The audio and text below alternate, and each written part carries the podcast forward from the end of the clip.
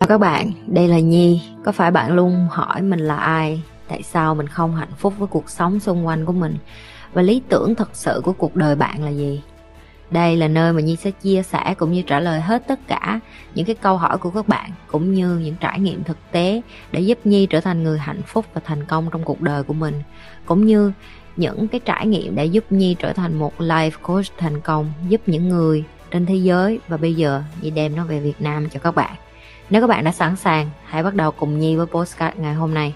Em càng tin trên đời này toàn người dốt và người ác và những cái người không giúp em á, thì em sẽ luôn luôn ở cái vùng đó.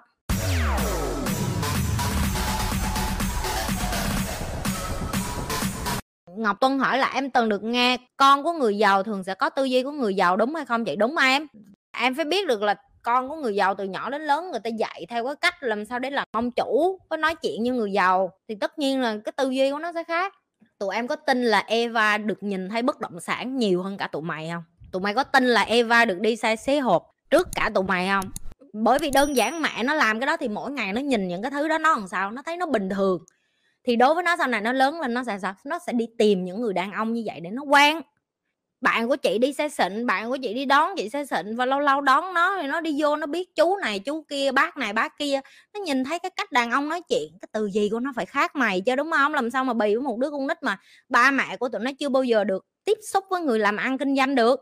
Eva nó cũng đi coi nhà với chị, đi view bất động sản với chị, nó cũng biết chị có bao nhiêu căn luôn, nó cũng biết là chị hôm nay chị đi view ở đâu, vậy nó chị sẽ qua khu này, nó nói ô mẹ bên đó mình có ba căn nhà đó phải không mẹ, hôm nay mà đi nhà lầu mấy, nó nhớ luôn, con nít nó biết hết.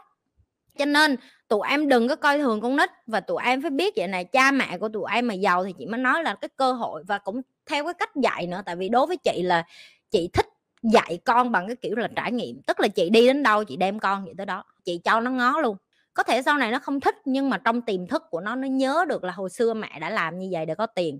Nếu như sau này nó không có tiền thì nó sẽ nhớ lại là hồi xưa mẹ nó làm như vậy để có tiền, để nó học theo thôi. Cho nên là em mà không có kiến thức về tiền, em nên cho con em được cái cơ hội để gặp những người có tiền nhiều, càng sớm càng tốt. Người giàu không phải ai cũng dạy đâu em, mà con em mà đu theo được những người đó em còn mừng. Người thông minh là người ta đẩy con người ta đi học nhà giàu hết. Chị không bao giờ nghĩ gì hết á, chị đem con gì theo, cho nó đi gặp bạn chị, cho nó đi gặp mấy cái người làm ăn chung với chị. Và con của mấy người đó chị cũng gặp bình thường, và nên như vậy. Chị đã tự do tài chính rồi, chị cũng ít nhu cầu về vật chất. Vậy chị tiếp tục làm việc kiếm tiền là vì chị thích chinh phục sự giàu có hay còn lý do khác? Là thứ nhất, mày coi cho hết cái đống livestream của tao đi, rồi mày không phát biểu. Cái thứ hai, nếu như em vẫn còn nghĩ trên đời này người giàu đi làm từ thiện là người ta có mục đích gì khác, thì tao hỏi mày, mày có cái quần què gì để cho tao lừa?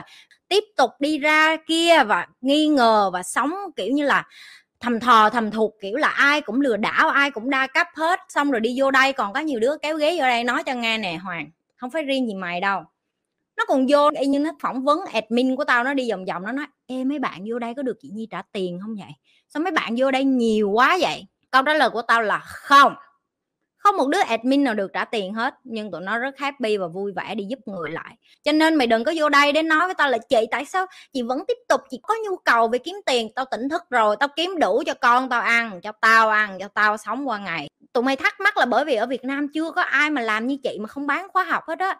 Chị ơi, tiền của chị ở đâu mà chị có thể nào mà chị tự tin chị mở YouTube mà chị không bán khóa học vậy? Đúng đó em, giàu thì chơi như vậy, chứ chơi kiểu mấy đứa kia bần lắm.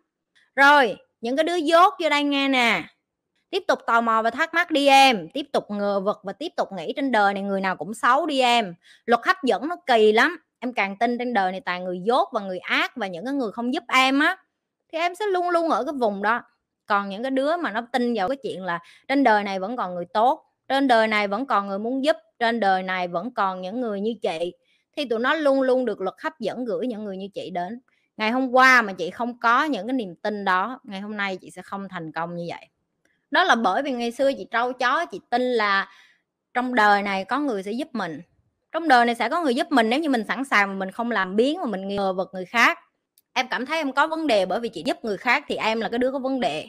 Còn những cái người người ta không thấy có cái vấn đề, người ta đi vô đây người ta học. Bí mật phong thủy giúp bạn giàu có hạnh phúc. Chị là một người không có tin vô phong thủy, chị nói thiệt. nhưng mà team của chị bên này là chín mươi chín phẩy chín phần trăm tụi nó tin vô phong thủy. Cho nên chị là cái đứa mà không phẩy không một phần trăm còn lại là chị phải theo bài đàn. Tức là làm sao?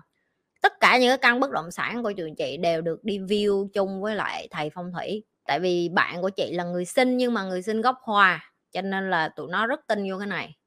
Cho nên là chị làm ăn thì chị phải để cho người ta làm. Đôi khi là mình những cái là vì mình không quan tâm, cho nên mình cũng chăm trước được. Tức là nếu như họ đi như vậy thì mình cũng ok, miễn sao có tiền là được rồi, nếu như điều đó làm cho họ hạnh phúc.